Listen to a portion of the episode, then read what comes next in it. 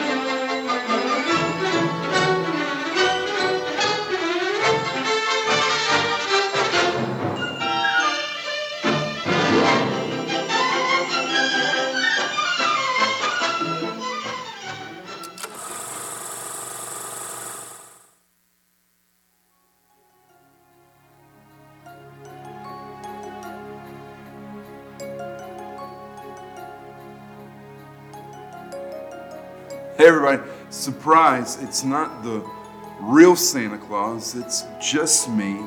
I was thinking about this moment that we just watched, you know, a, a mall and Santa. As parents, many of us have brought our kids to the mall to go get a picture with Santa Claus.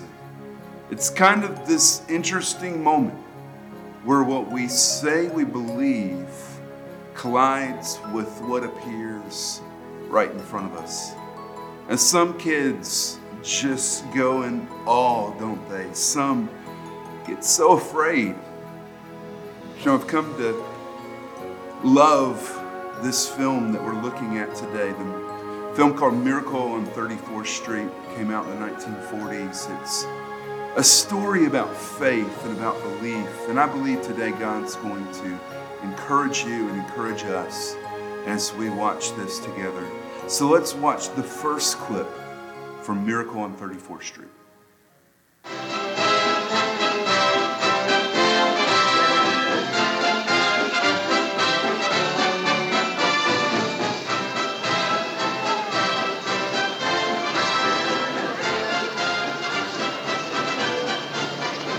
You're on float number three.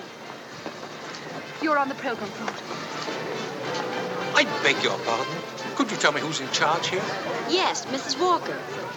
There she is down there. Thank you. You're welcome. Oh, you two ought to be over on 81st Street. Mrs. Walker, one Yes. of the men in your parade is not fit to receive What receive are you my doing out of costume? Now get back and get dressed. Oh, I'm terribly sorry. I thought you were our Santa Claus. Your Santa Claus is intoxicated. Oh, no. Yes, it's disgraceful. How can you allow a man to get such a Jingle bells, jingle bells, jingle. Stop that. What do you mean by drinking? You know it's not The allowed. man's cold. A man's got to do something to keep warm. I'll warm you. I ought to take this cane and, And give I the... ought to, uh, somebody, Julian, get some black coffee. Uh, plenty of it. Yes, Miss Walker. Uh, black with a little cream. Uh, wake me up when the parade starts. Jingle bells, jingle bells, jingle all the day. Oh. Shameful. Absolutely shameful. Could you be Santa Claus? Have you had any experience? Oh, a little. Oh, please, you've got to help me out. Madam, I am not in the habit of substituting for spurious Santa Clauses. No. Oh, please. No, I... I... Oh, well, the, the children mustn't be disappointed. All right, I'll do it. Oh, good. Thank you. Come on, right, right this way. Get that costume.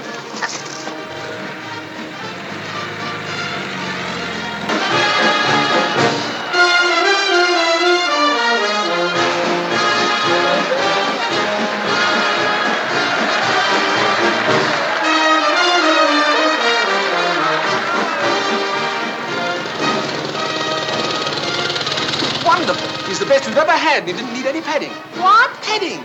He didn't need any padding. Oh. Where did you find him? Oh, I just turned round and there he was. I'm glad you turned round. I mean, I'm glad he was there. Just think if Mr. Macy had seen the other one. Just think if Mr.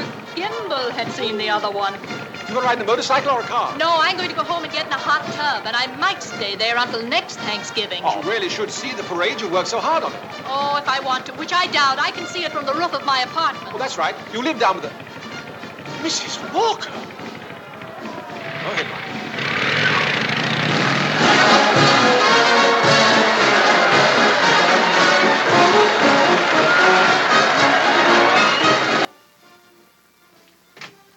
Hello, uh, I'm Susan's mother. Yes, I know. Won't you come in? Susie's told me quite a lot about you. I'm Fred Gailey. Yes, I know. Susan's told me quite a lot about you, too. Hello, Mother. Hello, dear. Oh, Won't you have a cup of coffee? You must be half frozen Oh, don't out. bother. Oh, it's no bother. It's all ready. well, in that case, thanks. What do you think of my parade? It's much better than last year's. Well, I hope Mr. Macy agrees with you. Sugar? Cream? Both? Neither? Just one sugar, please. This is very kind of you, Mr. Gailey. Sit down. And I want to thank you for being so kind to Susan. Cleo tells me that you took them to the zoo yesterday. That's right. But uh, I must confess it's part of a deep-dyed plot. I'm fond of Susie. Very fond. But I also want to meet you. I read someplace that the surest way to meet the mother is to be kind to the child. What a horrible trick. It worked. There goes Santa Claus. Oh, don't even mention the name. He's much better than last year's. At least this one doesn't wear glasses. This one was a last minute substitute. The one I hired, I fired. Why? You remember the way the janitor was last New Year's? Oh, yes. Well, this one was much worse. Oh. I see she doesn't believe in Santa Claus either. No Santa Claus, no fairy tales, no fantasies of any kind. Is that it? That's right. I think we should be realistic and completely truthful with our children and not have them growing up believing in a lot of legends and myths like Santa Claus, for example. I. That's the end. The acrobats were good. They ought to be at those prices. Thanks for the coffee. And thank you for inviting me in. It was a pleasure, Missy. Mother, I was thinking, we've got such a big turkey for dinner, and there are only two of us. Couldn't we invite Mr. Gailey? Couldn't we? Well, Oh, don't even think about it. I'll have a sandwich or something. It's an awful big turkey. that's not it, dear, but I'm sure Mr. Gailey has other plans. No, he hasn't. Have you? To be quite honest and truthful with the child, I must admit I haven't any other plans. Please, I don't want Mother, to feel- please. Well, I... Did I ask all right? Hmm?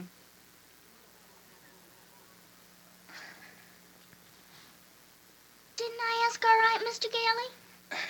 That all depends. Dinner's at three. Thanks. Susie on the U.S. Just right. I'll see you at three. You worked. Yes. What do you believe in? What do you believe in? You know, some of the things we believe in are very silly. I've got to have the right pair of underwear on to go close that sale. You might remember when you were in high school, you had your lucky socks you were going to wear when you played in the game. And there's stuff that we believe in. It's subtly and quietly sabotaging our life. You can't trust that person. You've always got to be in control. Everything we believe matters. Everything. Now, in a space like this, in our church, we talk a lot about behaviors, and rightly so. I mean, we're going to talk about how do I pray? How do I parent? How do I forgive? As parents, you probably do that. Don't lie. You ever told your kids, don't lie to me? Say, hey, go clean your room. And then about an hour later, they're playing video games. You walk by, you cleaned your room? Yes, yes. Only to walk by the room and they haven't. We've all been there if you're a parent. And the truth is, is that in that moment, you have to decide am I going to address their behavior or am I going to address their hearts, what they believe? What you believe matters because what you believe becomes what you do. And in that moment, there's a, a belief that your child has that needs to be addressed. This is why I tell you, as parents, parent, parent their hearts, not their behavior. See, the thing about belief is everyone believes, everybody has faith. And the Bible speaks a lot about this. Hebrews 11, verse 1 says, Faith is confidence in what we hope for and assurance about what we do not see. Would you just let that verse settle into your heart for a moment while we think about Christmas? Faith is hope. And it's a hope that I'm hoping for something, but there's a confidence inside of me about that. Now, the thing about hope is, hope always is an invitation in the middle of trouble or a problem. We don't hope when everything's okay. And faith lets me have confidence when things aren't okay that what I'm hoping for is going to come to pass. It is an assurance that is oriented not in what I see, but in what I do not see. And that's the thing about faith faith only exists in places you cannot see. That's what I love about this film, Miracle on 34th Street. It's a, it's a film about faith. Came out in 1947, originally released in the UK under the title The Big Heart. It was nominated for almost every category at the Academy Awards. It won all of the awards for writing, original story, best screenplay, and Edmund Gwenn, who plays Kris Kringle, won the Academy Award for Best Supporting Actor. Today, we're going to go through this story and ask the question what does it mean to believe? What does it mean to have faith? So, we watch this next clip from the movie. Let's do that right now. Awfully silly, Mr. Gailey. Well, I thought as long as we're in the store, you might as well say hello to Santa Claus. Why? Well, because when you talk to him, you might feel differently about him.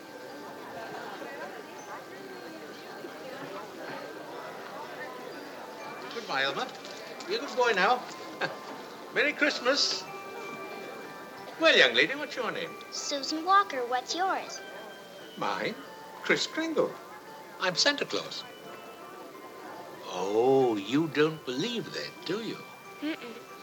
You see, my mother's Mrs. Walker, the lady who hired you. Oh. But I must say you're the best looking one I've ever seen. Really?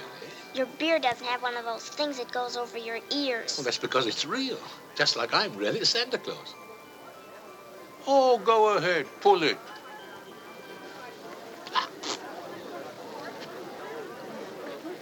All right, folks. Don't crowd. You have all day to see Santa Claus. Now, children, behave. This way, please. Get back in the line there now. And now, what would you like me to bring you for Christmas? Nothing, thank you. Oh, come now. You must want something. Whatever I want, my mother will get for me. If it's sensible and doesn't cost too much, of course. Hello, Mother. Hello, Susan. Hello, Mr. Gailey. I think you've taken up enough of this gentleman's time now. Come along, dear. The uh, explanation for this is all very simple. Cleo's mother sprained her ankle. She had to go home, so she asked me to bring Susie down to you. Yes, I know. Cleo called me. I've been wondering where you were. Well, I thought as long as we're here, we might as well say hello to Santa Claus. He's a nice old man, Mother. And those whiskers are real, too. Yes, yes, dear. Many men have long beards like that. Susan, would you stand over here a minute? I want to talk to Mr. Gailey. I shouldn't have brought Susie to see Santa Claus, huh? Now you're making me feel like the proverbial stepmother. Well, I'm sorry, but it's just that I couldn't see any harm in just saying hello to the old fellow. But I think there is harm. I tell her Santa Claus is a myth, and you bring her down here, and she sees hundreds of gullible children, meets a very convincing old man with real whiskers. This sets up a very harmful mental conflict within her. What is she going to think? Whom is she going to believe?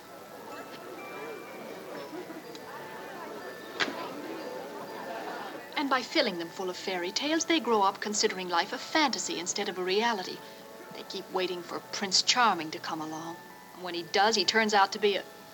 We were talking about Susie, not about you. Well, whether you agree or not, I must ask you to respect my wishes regarding Susan.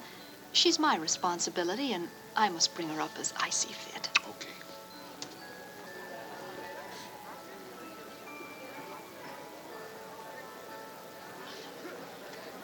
Say thank you, Santa Claus. Thank you. Bye. Merry Christmas. Well, young lady, and what's your name? I'm sorry she doesn't speak English. She's Dutch. She just came over. She's been living in an orphan's home in Rotterdam ever since. Well, we've adopted her. I told her you wouldn't be able to speak to her, but when she saw you in the parade yesterday, she said you were Santa Claus, as she calls you, and you could talk to her. Well, I didn't know what to do. Hallo, ik ben blij dat je gekomen bent. Oh, u bent Sinterklaas. Ja, jazeker. Ik wist het wel. Ik was zeker dat u het zou begrijpen. Natuurlijk. Zeg maar wat je zou willen hebben van Sinterklaas. Niks. Ik heb van alles. Ik wil alleen maar bij deze lieve dame zijn. Wil je wat voor mij zingen? Sinterklaas kapoentje, geef het in mijn schoentje. Geef het in mijn laarsje. Dank u Sinterklaasje. Sinterklaas kapoentje, geef wat in mijn schoentje. Geef wat in mijn laarsje. Dank je Sinterklaasje. Now do you understand? Yes, I see what you mean, Mother. Good. But when he spoke Dutch to that girl, he was so. Susan, I speak French, but that doesn't make me Joan of Arc. What I'm trying to explain to you is come in. You said you wanted to see me, Mrs. Walker. Come right in. Hello there. Good to see you again. It's nice to see you. You're awfully lucky, Mrs. Walker. Lovely little girl you have here. Thank you. And Susan's the reason I asked you to drop down. She's a little confused, and I thought maybe you could help to straighten her out. I'll out. be glad to. Would you please tell her that you're not really Santa Claus? That there actually is no such person? Well, I'm sorry to disagree with you, Mrs. Walker, but not only is there such a person, but here I am to prove it. No, no, no. You misunderstand. I want you to tell her the truth. Uh, what's your name? Kris Kringle, I'll bet you're in the first grade. Second. I mean your real name. That is my real name. Second grade? It's a progressive school. Oh, it's a progressive school. May I have this gentleman's employment card, please? Yes, Mrs. Walker. This dress is very cute. Where did you get such a lovely outfit? Here at Macy's, we get 10% off. Please don't feel that you have to keep pretending for Susan's benefit. She's a very intelligent child and always wants to know the absolute truth. Good, because I always tell the absolute truth. Now, about your school. What's the name of your teacher? Mrs. Haney. Mrs. Haney. Here it is, Mrs. Walker. Thank you. Well, what else do you do besides read and play games? The truth. I only tell the absolute truth. What is the truth? It's an important, critical question to ask for you, for your life, for what you believe. That's the essence of belief, isn't it? I mean, what we believe in is ultimately what we've come to the conclusion is true. We believe a lot about Christmas, especially when it comes to Jesus. The moment that we as Christians claim to be Christmas, when the Messiah that was promised for thousands of years comes alive in Bethlehem, is an issue of, of truth. And as a matter of fact, th- this Christmas, to prepare my heart for, for Christmas, to really experience the, the majesty of what this is, I've been studying the Old Testament prophecies that pointed towards the coming of the Messiah. One of those is in Isaiah 8. Look at this. He will be a holy place. This is the coming Messiah, speaking of Jesus. He will be a holy place for both Israel and Judah. He will be a stone that causes people to stumble and a rock that makes them fall. This seems a bit odd, to be honest. He will be a holy place. Now, for the audience, this would have been a term that would have been very recognized to them. A holy place, that was the temple. And for them, the temple was the place you go to worship. It was the place of pilgrimage. Almost every Jew, once a year, twice a year, travel to the temple.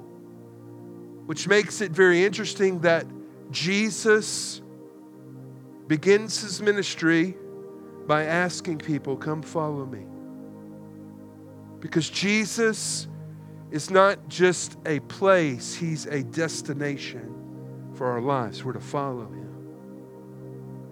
And aside to that, they would go to the temple so that they could offer a blood sacrifice. And they did this regularly.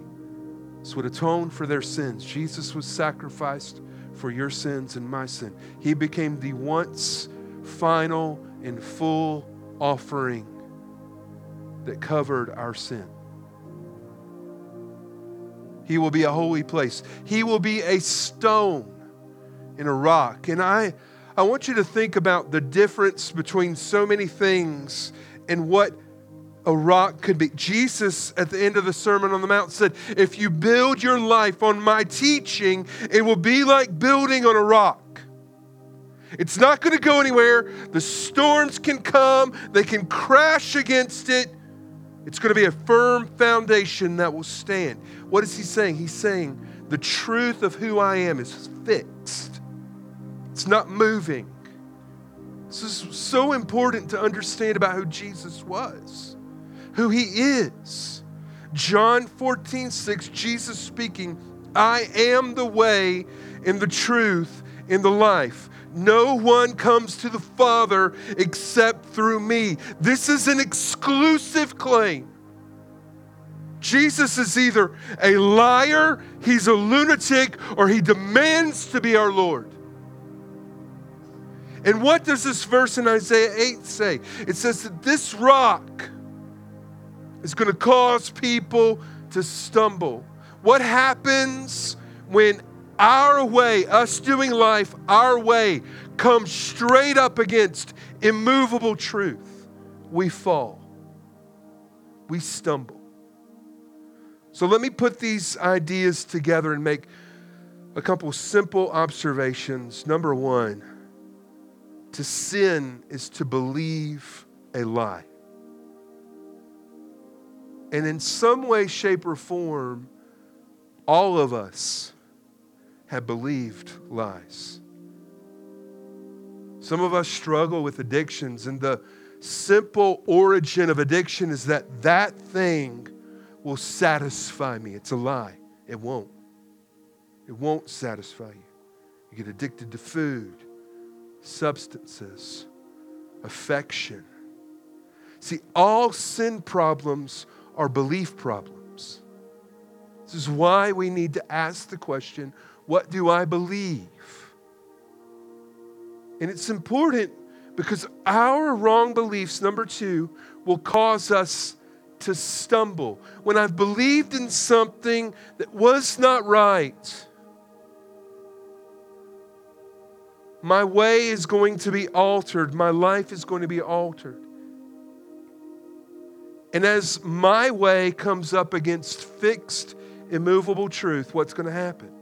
I'm going to stumble. I'm going to fall. So, what do you do when you fall? What do you do when you stumble?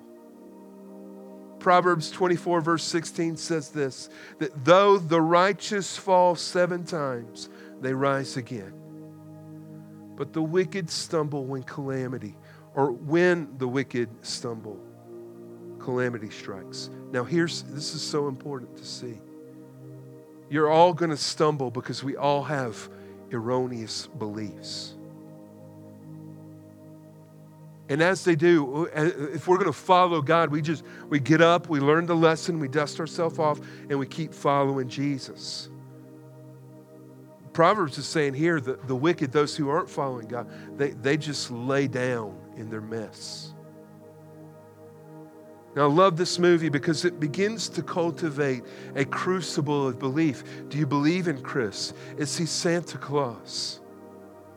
And you see that emerge in this clip. Let's watch together. Hello, Chris. How about a little game of checkers after lunch, eh? Believe us not today, Chris. I, I don't feel like it. Oh, what's the matter? Nothing. Nothing. Well, something is wrong. What is it? Well, remember I was telling you how I like to play Santa Claus over at the Y on Christmas and, and give out packages to the young kids? Yeah. Well, I was telling that to Mr. Sawyer, see, and, well, he says that's very bad. Sawyer, you mean, uh... uh that's the one. He's a, a psychologist, you know. Well, that's a debatable point. Why is it bad, does he say? Oh, sure. He says that guys who dress up like Santa Claus, see, and give presents away, do it because when they was young, they must have did something bad, and they feel guilty about it. So now they do something they think is good to make up for it, see? It's what he calls a guilt complex.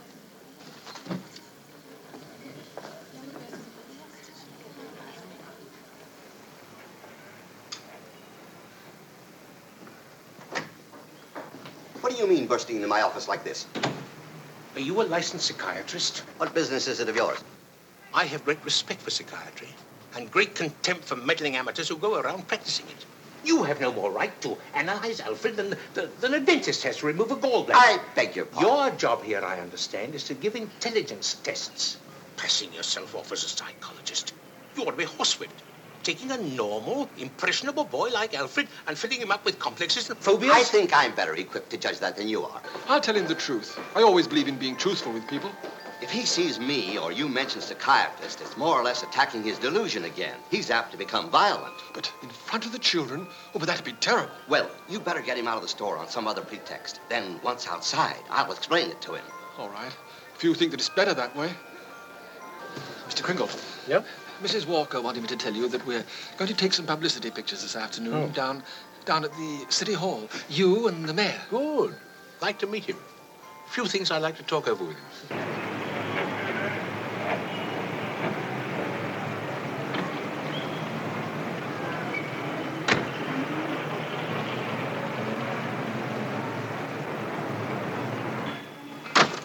Where to? Bellevue. Bill, you...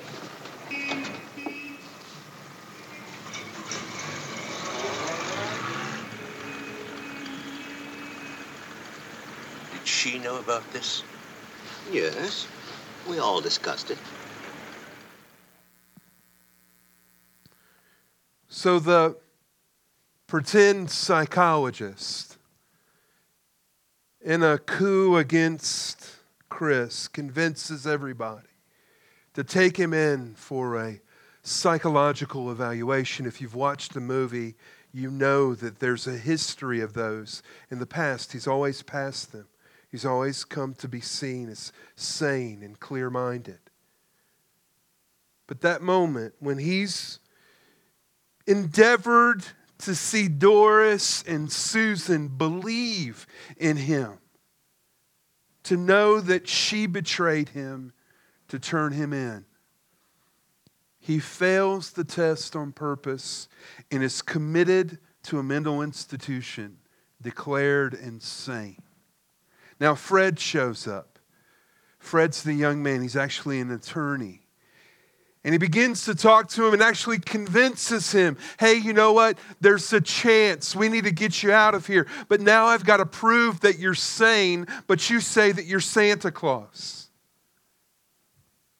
So it goes to trial. I was thinking as I was preparing for this message, every day we live in moments that are like that. What we believe is always on trial. Every day, every moment, every relationship, every interaction. And it's being proven to be true or not. We see this earlier in the film when Doris, the mom, says, I don't want any fairy tales for Susan. Why? Because she's going to believe that life is a fantasy. She'll grow up thinking that Prince Charming is coming, and then he'll show up and leave her. Why? That's her story. That's her brokenness. And if we really inspect why in life our beliefs change, it's because our wrong beliefs have failed us. We believed that that friend was the answer to our loneliness.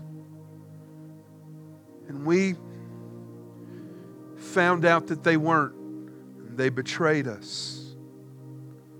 We believed that if I could only have a child, if we could only have kids, then this hole in my heart would be filled only to one day stare face to face into God's blessing and realize that that hole was still there. Bought into an investment believing that there would be a high return only to lose our money and get let down. Every day, what we believe is being put on trial, and that includes our faith. G.K. Chesterton said, The Christian faith has not been put on trial and found wanting. Instead, it has been found difficult and left untried. Some of you right now are in the middle of a trial of faith. You believe in God but it's gotten tough. It's gotten difficult. There are things inside and outside that in this season are screaming at you give up, let go. Galatians 6 9 says this Let us not become tired of doing good.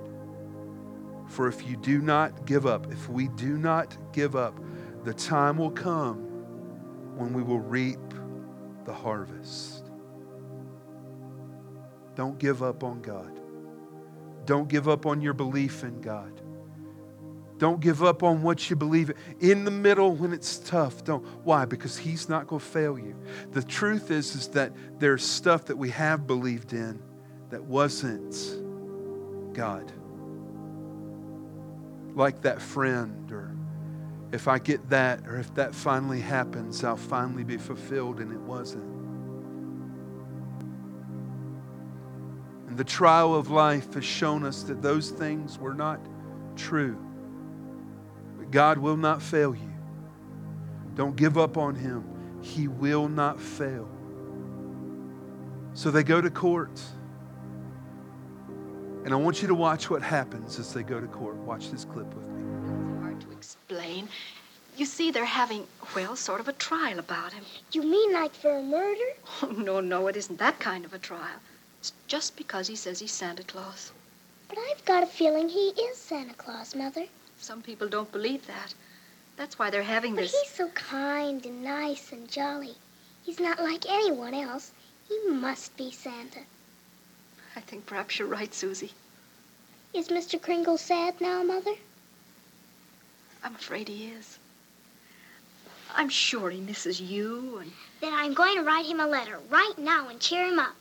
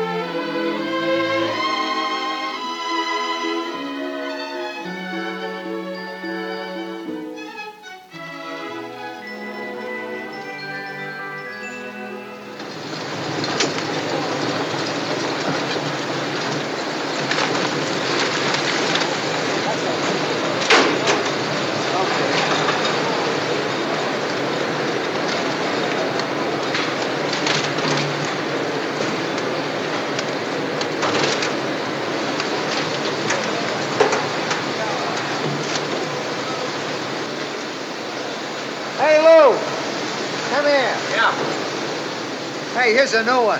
I seen him write to Santa Claus, North Pole, South Pole, and every other place. Here's a kid writes, Kris Kringle, New York County Courthouse. Can you beat that? The kid's right. They got him on trial down there. He claims that he's Santa Claus, and the DA claims that he's nuts. Here, read it for yourself, right on the front page. Hey, uh, hey, Lou, how many Santa Claus letters we got down at the dead letter office? I don't know. There must be about 50,000 of them. Bags and bags all over the joint, and there's more coming in every day. Yeah. Hey, uh, hey, Lou. Yeah. Uh, it'd be kind of nice to get rid of them, wouldn't it, huh? Yeah, but. Hey, that's a wonderful idea, hey. I mean, after all, why should we be bothered with all that stuff, huh?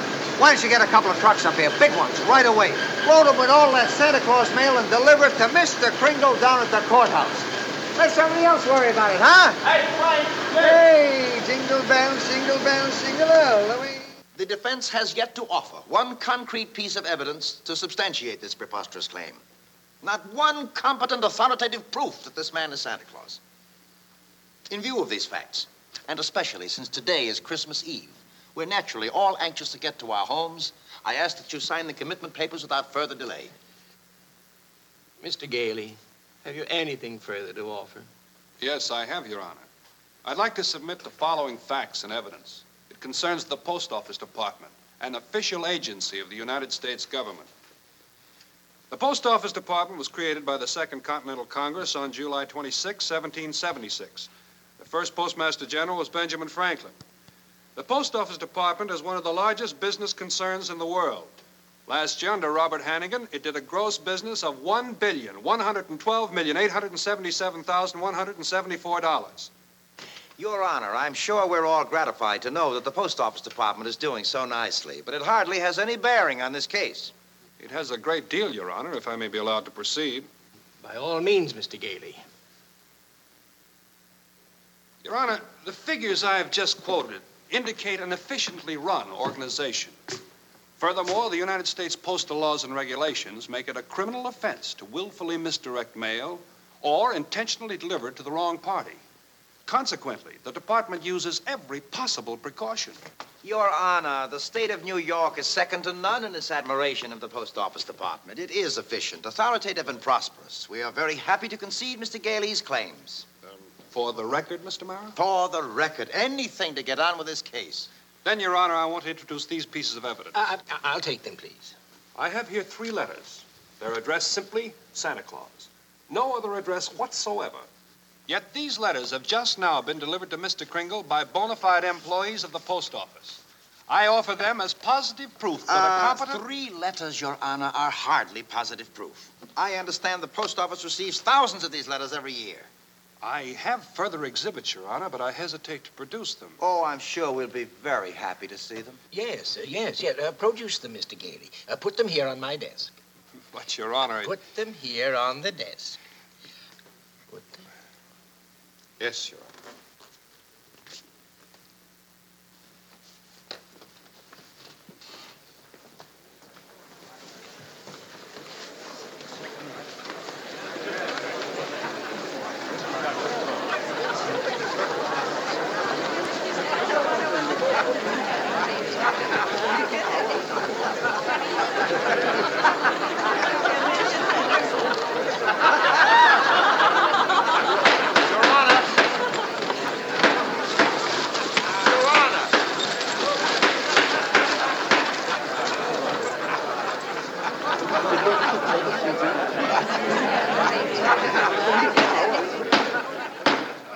Your Honor, every one of these letters is addressed to Santa Claus. The post office has delivered them.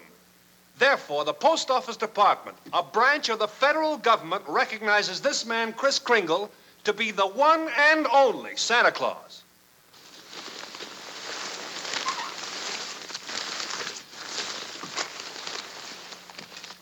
Uh, since the United States government declares this man to be Santa Claus, this court will not dispute it.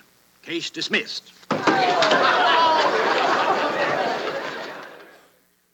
How do you prove something? How do you prove it? Scientifically speaking, you need to be able to repeat it in the fashion of an experiment or to verify it by observing it or measuring it. Can you imagine having to prove Santa Claus? Like actually having to argue the case that this man, Kris Kringle, is Santa Claus. It's ridiculous. Now imagine having to prove God using those scientific arguments. I mean, there are compelling arguments for the existence of God. Historically, the ontological argument, the idea that in our minds and hearts we can conceive of perfection, though we have never seen it or encountered it, because the image of God within us reflects that into this world. It's compelling. But I can't experiment God. I can't measure God. I think about this movie and that moment when Susan is talking about believing that Kris is really Santa Claus. And she doesn't say, I believe because I've seen his reindeer and I've seen his suit. She says, I believe in him because I saw his character. I saw how kind he was. I saw how loving. Maybe instead of looking for the right argument, we should be looking for the evidence. Dr. Billy Graham once said this of faith Can you see God? The implied answer to that is no. I've never seen the wind. I see the effects of the wind, but I've never seen the wind. There's a, a mystery to it. And there's a mystery to faith, and there's got to be for it to be faith. But there's evidence. And the truth is, that's why you matter. That's why your story matters. Parents, that's why you matter to your kids. Because you are the living evidence of God's redemptive love. Your family might not know God, but they can see the evidence of God's work in your life your neighbors, your coworkers, your friends. You are the evidence. See, as Christians, we believe at Christmas the light of the world dawned in Bethlehem a dark world corrupted by sin was invaded by light. That's how Jesus' best friend, John, in John chapter 1, describes his birth. The light of the world came into existence. And if you're a Christ follower, that light is within you. The question is, what will you do with it? Jesus answered, what we're supposed to do with it in Matthew chapter 5. You are the light of the world. A town built on a hill cannot be hidden. Neither do people light a lamp and put it under a bowl. Instead, they put it on its stand, and it gives light to everyone in the house. In the same way, let your light shine before others. But my faith is a private thing. No, let your light shine before others. I have a hard time talking about, and I, let your light shine before others that they may see your good deeds and glorify your Father in heaven. For some of us today, the invitation is just simply to be like Kris and to be the evidence for somebody else. That they will look at your life and go, I believe in that. I don't know that I I don't know that I believe in that, but but I see the evidence. I believe in what they believe in. I, I see the evidence in their life. If you're a parent in here, just endeavoring to say, I want to live a life of faith that my kids see something in me that they believe in. Or if you're the person that came in today and you're questioning and doubting, maybe you're in that season where your faith is being tested, or you're the person who's, I don't know that I believe. Maybe instead of looking for the right argument, you just need to look at the evidence.